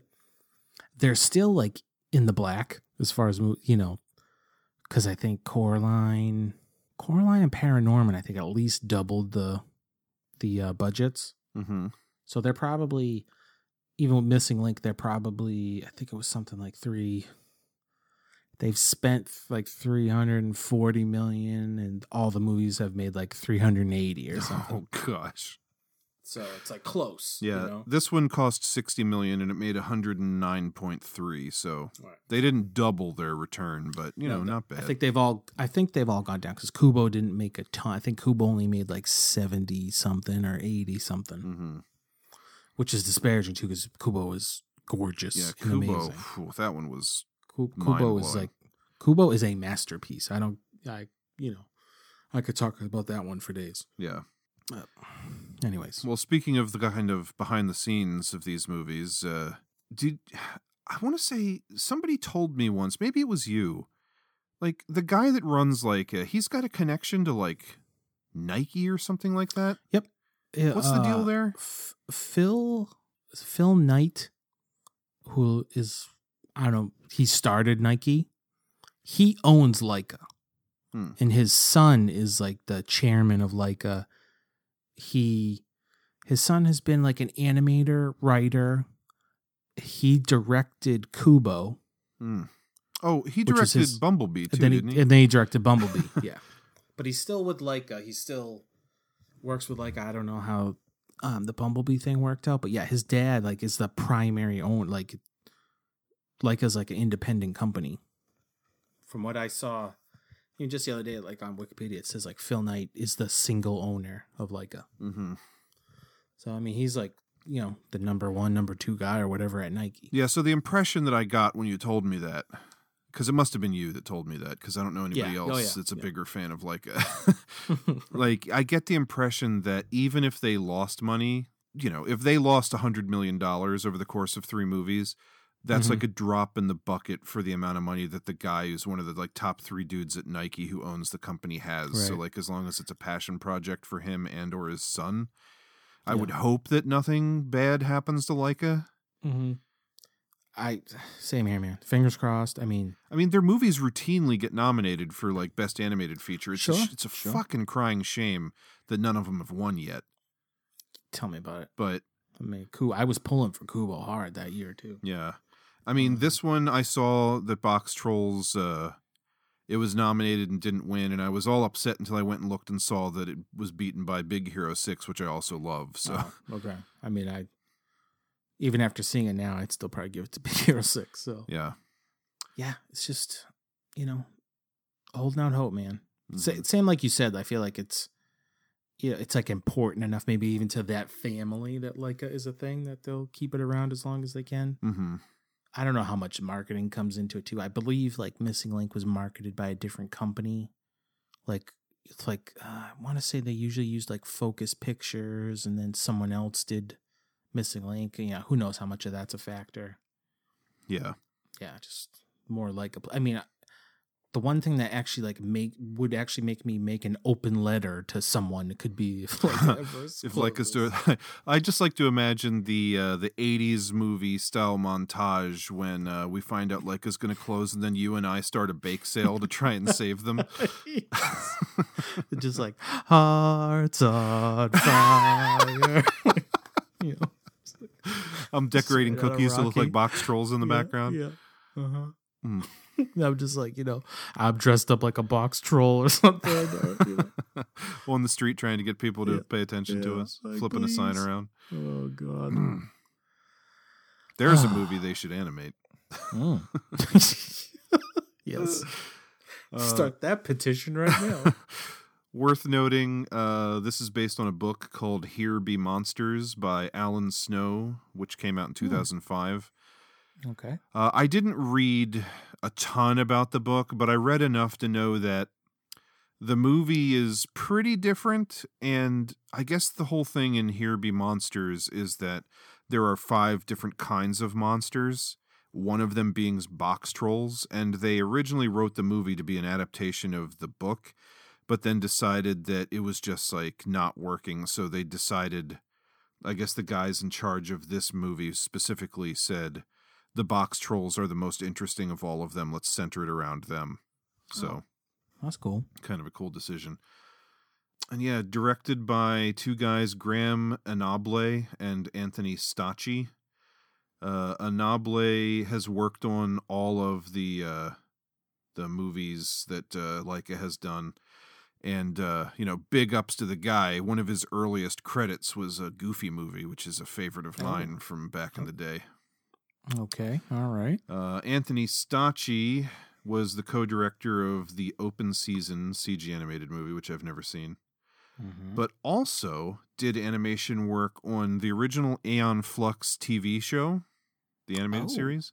Yes. And I don't know what was animated by hand in this film, but the Rocketeer he worked on as an animator. Huh.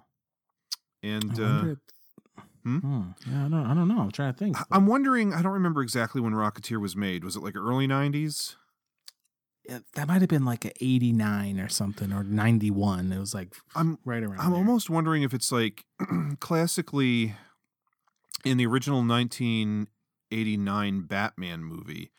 Uh, at the end of the film, when Joker is like thrown or falls off of that Mm. tower, the Mhm. shot of him falling, instead of like Jack Nicholson on a green screen, is actually animated. Mm-hmm. So it's like, you know, you could notice there's something weird about it, but that's just, you know, back in the day before rampant CG, they were just like, hey, have someone fucking hand animate the Joker falling and we'll put it in the Right. movie. And it's just going to be fine and no one's going to think it's weird. I'm wondering if like some of the Rocketeer flying wasn't like actually animated or say like something. it's either either the flying or something with the zeppelin or something. mm-hmm. Yeah. Like I could almost with- imagine if they like pull out for a wide shot and you're seeing the Rocketeer zipping around in the distance, that that could be like animated and you wouldn't even really notice. But been a while since I've watched that movie. Yeah, I'm with you on that. And uh, written by Irina Brignall and Adam Pava. Uh, Irina Brignall uh, didn't recognize a lot of stuff that she'd worked on, but she did write the animated movie The Little Prince, which came out on Netflix like a year or two ago and got very mixed Oh, reviews. yeah. Some people loved it, some people hated it. Uh-huh. uh-huh. And Adam Pava has written for a ton of TV shows, uh, mostly animated stuff, including Clone High, Johnny Bravo, and Harvey Birdman. Oh. All right. I can dig it. Yeah. Aside from just gushing about stop motion animation for a while longer, I think that's about all I had for this one. Yeah, same here. Want to talk some posters? Let's do it. Well, like we said, Troll 2.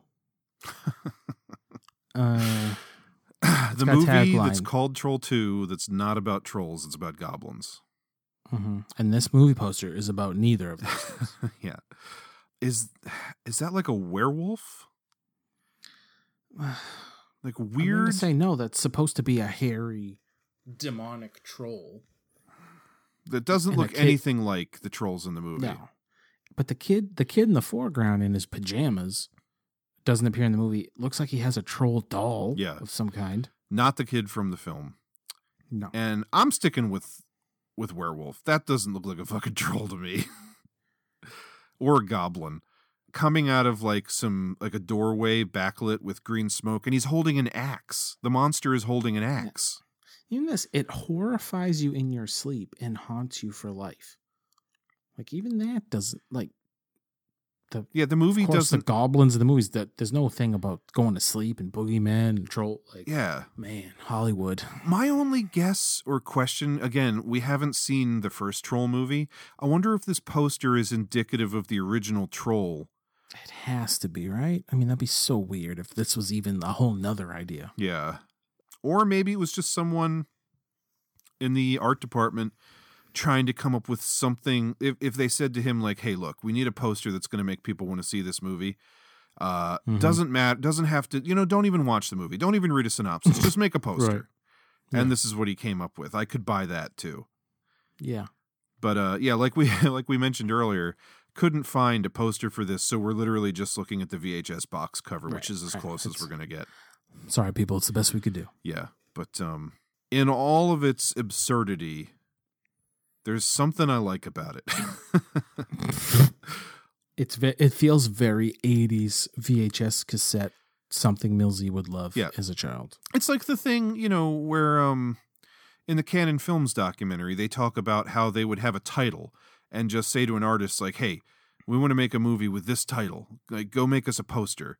And then the Mhm. artist would make some posters and they would pick one and then just base the movie around the poster. Mm-hmm. When the art was key and they just got like an artist to do like a cool piece of art. Now this isn't like a painting or anything. I mean, part of it may be. I don't know what the fuck that thing in the background is, but I'm gonna say that has to be. just like random box art that's meant to make people rent the VHS. And it's like once they've gotten their dollars for the rental, they don't care if they like it or not, or if No. it's you know reminiscent of the poster. Uh, Yeah. Yeah, There's- somebody's gonna see this and they're like, "Oh, it's the troll toys are in this. Okay, let's get that." And then it's Yeah, there's not, something not that. something I like about that that I could I could try and explain for a week, and I probably wouldn't be able to, but just inherently, Mhm. I'm drawn to this image. That is that is very on brand, Millsy. Don't ever change. I don't want to disappoint Please. anybody. Uh, Troll Hunter up next. Mm-hmm. Oh, I like this poster actually quite a lot. I love the It ki- colors. the col- I was gonna say the the blue, like the cold blue, used throughout, and then the, just that yellow pop from the lettering looks so good. hmm I mean, it, does it spoil the end? I guess with the giant troll. Sure, I guess a little, but hmm you know, it's such a good image, such a good poster that Yeah, it's basically like the bottom. I would say like three fifths of the poster is just like a windy road, and then Mhm. in the distance there is the like the jeep or whatever that the the troll hunter drives. That's like got a a big UV lamp on top. Yep. And then in the distance in front of him is the lower half of a giant fucking troll. right. And the whole thing is at a canted angle. Mm-hmm.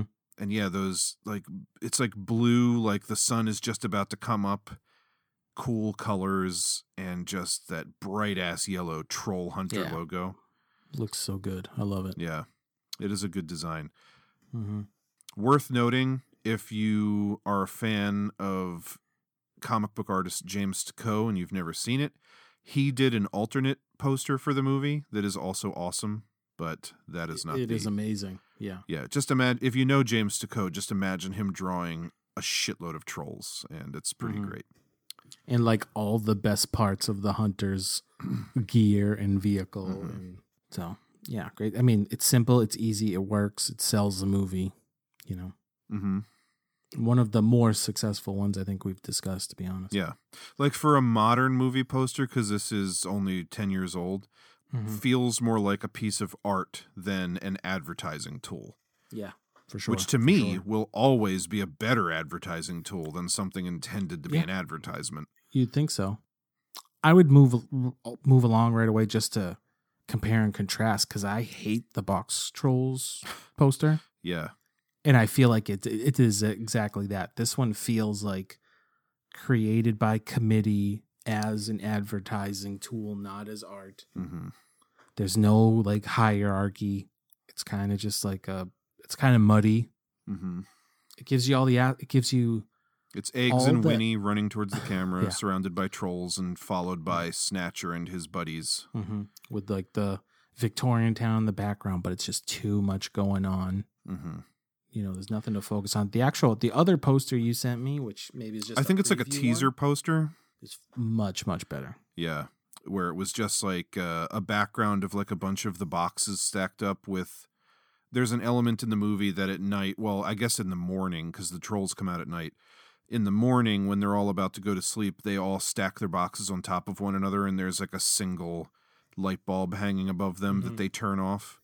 And so it's like a couple of the box trolls standing on top of one another, turning off the light on the other poster, which better poster, but this one that it's just like kind of a typical mess of characters is like the Yeah. actual theatrical poster, I believe. this one this one feels like maybe people thought it was missing the human element which they should have just thrown egg in there somewhere Mhm. but yeah i think the uh theatrical one is a big dud Yeah. It's also the DVD box cover. Mm, Yeah, I know that's like the only one I've seen. I, the second one you sent me, I've never seen before. So. That's why I think it was a teaser poster because this poster for Box Trolls actually has the release date on the bottom, and the Mhm. other one says like coming soon. Yeah. So with this uh this round, I give it to Troll Hunter all day. I do as well. Because while there's something I like about the Troll 2 poster, the Troll Hunter poster is like on purpose really good. Yeah. So good call on that one. hmm I give Nosy. the Troll Hunter poster five UV bulbs. I concur. I would give five five UV, UV bulbs as well. Mm, I'd probably give two to Troll Two, and one to the Box Trolls. I think, yeah, I think I'd give three three UV bulbs to Troll 2. Three double decker bologna sandwiches to Troll 2. Oh no, which one's better? and I'd probably Ugh. give. I mean, I don't hate the Box Trolls poster. It's just typical. Uh, I'm being a little harsh on it. I mean, it's not the worst thing ever. Yeah. 'Cause We've seen far worse Photoshop job, terrible posters, but Mm-hmm. it's more just like uh just the quality of the movie is so much higher than the quality of the poster. oh, 100%. I mean, it's probably. I mean, actually, if I'm being realistic, it's probably a five, five bologna sandwiches, three bolognas, two bolognas. Yeah, that's what I'm going. Uh, I mean, one's a little harsh. Two white hats for Box Trolls. Very good. The most complicated rating scheme ever. Yeah. It just gets getting more and more out of hand as episodes go on. Well, now, now, Dex, it's time to find out what we're going to buy, what we're going to borrow, and what we're going to burn, bud. mm, okay. I'm ready to rock. I don't know about yourself. Yeah, I'm pr- I'm pretty uh I'm pretty set here. Give it to the people. All right. Well, you know, enjoyable as it is on a uh you know, social media meme level. Troll 2, I don't know if I'd launch it into the sun. I don't know if it deserves that, but definitely going to get burned some way or another. Mm-hmm. Really enjoyed the other two. Uh, one I had seen before, but like I said, I think I enjoyed Troll Hunter more this time than previously. Box Trolls, just a lot of fun, and I always like Laika. But I think I'm gonna give it to. I think I'm gonna buy Troll Hunter just because I think it's such like a fun, unique, good example of a uh, found footage movie. And I'm going to borrow the absolutely enjoyable but something had to go in the middle place Box Trolls. I like it. I like it. For the most split second there, I thought we were going to match up, Mills. I guess there was no way that a found footage movie, however much you enjoyed it, could be your buy. yeah, especially over a Laika movie. That's a, that's a hard beat right there. I would agree completely on Trolls Troll 2. Yeah. I wouldn't frisbee it into the sun because it is that ridiculous enough that people should see it. But, you know, for the show, it's getting uh getting burnt. hmm It's getting charred. th- I easy borrow is Troll Hunter. I mean, I would if it wasn't going up against Box Trolls, it could be an easy buy as well because for the same reasons, it's just an enjoyable watch. Which coming from me with found footage sounds crazy, but again, easy borrow. But I mean, Box Trolls is something I want to buy now. I'm surprised I don't have it already. I'm surprised I haven't seen it. Yeah. But it's that is just something I could watch repeatedly for story and just the the movie magic aspect of it. hmm So I dig it. I mean, I liked both Troll Hunter and Box Trolls, and I obviously, if you couldn't tell, have huge respect for what Laika does and how they does it. But um, yeah, Troll Hunter for me is just like a pretty unique movie. You know, I think it's it's it's a rare example. It's not a horror film, and rarely do you get a found footage movie that's not horror. So that's True. nice to see. I like the tone of it. I you know, there's not that many movies about trolls as we just discussed and just how much they embraced like the folklore and everything. I just think it's a really unique, interesting movie. Yeah. But yeah, you know, one had to get borrowed and one had to get bought. that's how it that's how it bees around here. Yeah, that's how the uh that's how the giant cheese wheel crumbles. If that's how Grandpa Seth asks for it, that's how we're gonna give it. Yes, indeed. All right. Well, uh, we the time is upon us. One of my favorite times of every Mm, episode indeed. recording. Um, Ditto. When we are going to find out what we're going to watch next, but even more than that, Dax, Mm. we're about to find out what you and I and upcoming guest on episode twenty-two of Triple Threat Theater, Doug Miller, no relation, Ooh. is going to watch Mhm. with us. Indeed. All right, Dax, we've got a hundred and ninety-five potential trios to pick from here. Here we go. Let's find out Doug's fate. Let me access the goblin powered random number generator. Here we go, Mills. Uh huh. 89. 89. Right around the middle. Doug Miller is going to be joining us to talk about Tower of Terror. Ah, yes. Not just a ride at Disney World. What could it all mean? well, All right. you'll have to wait three weeks to find out. But, But- uh, expect expect fun with our boy Doug. oh, I think this should be a great conversation. Mm-hmm. I'm Uh, a, because Doug is one of the finest talkers in the business. Yeah, I mean, yes. Yo, I don't. I'm not even going to add anything to that other than yes. And B because I just think that these these movies are going to uh, make for interesting conversation between the three of us. Mhm. So, Very ready. Tower of Terror coming at you in three weeks. But uh, until then, I remain Ryan Miller. And I'm Grandpa Seth. Thanks for watching.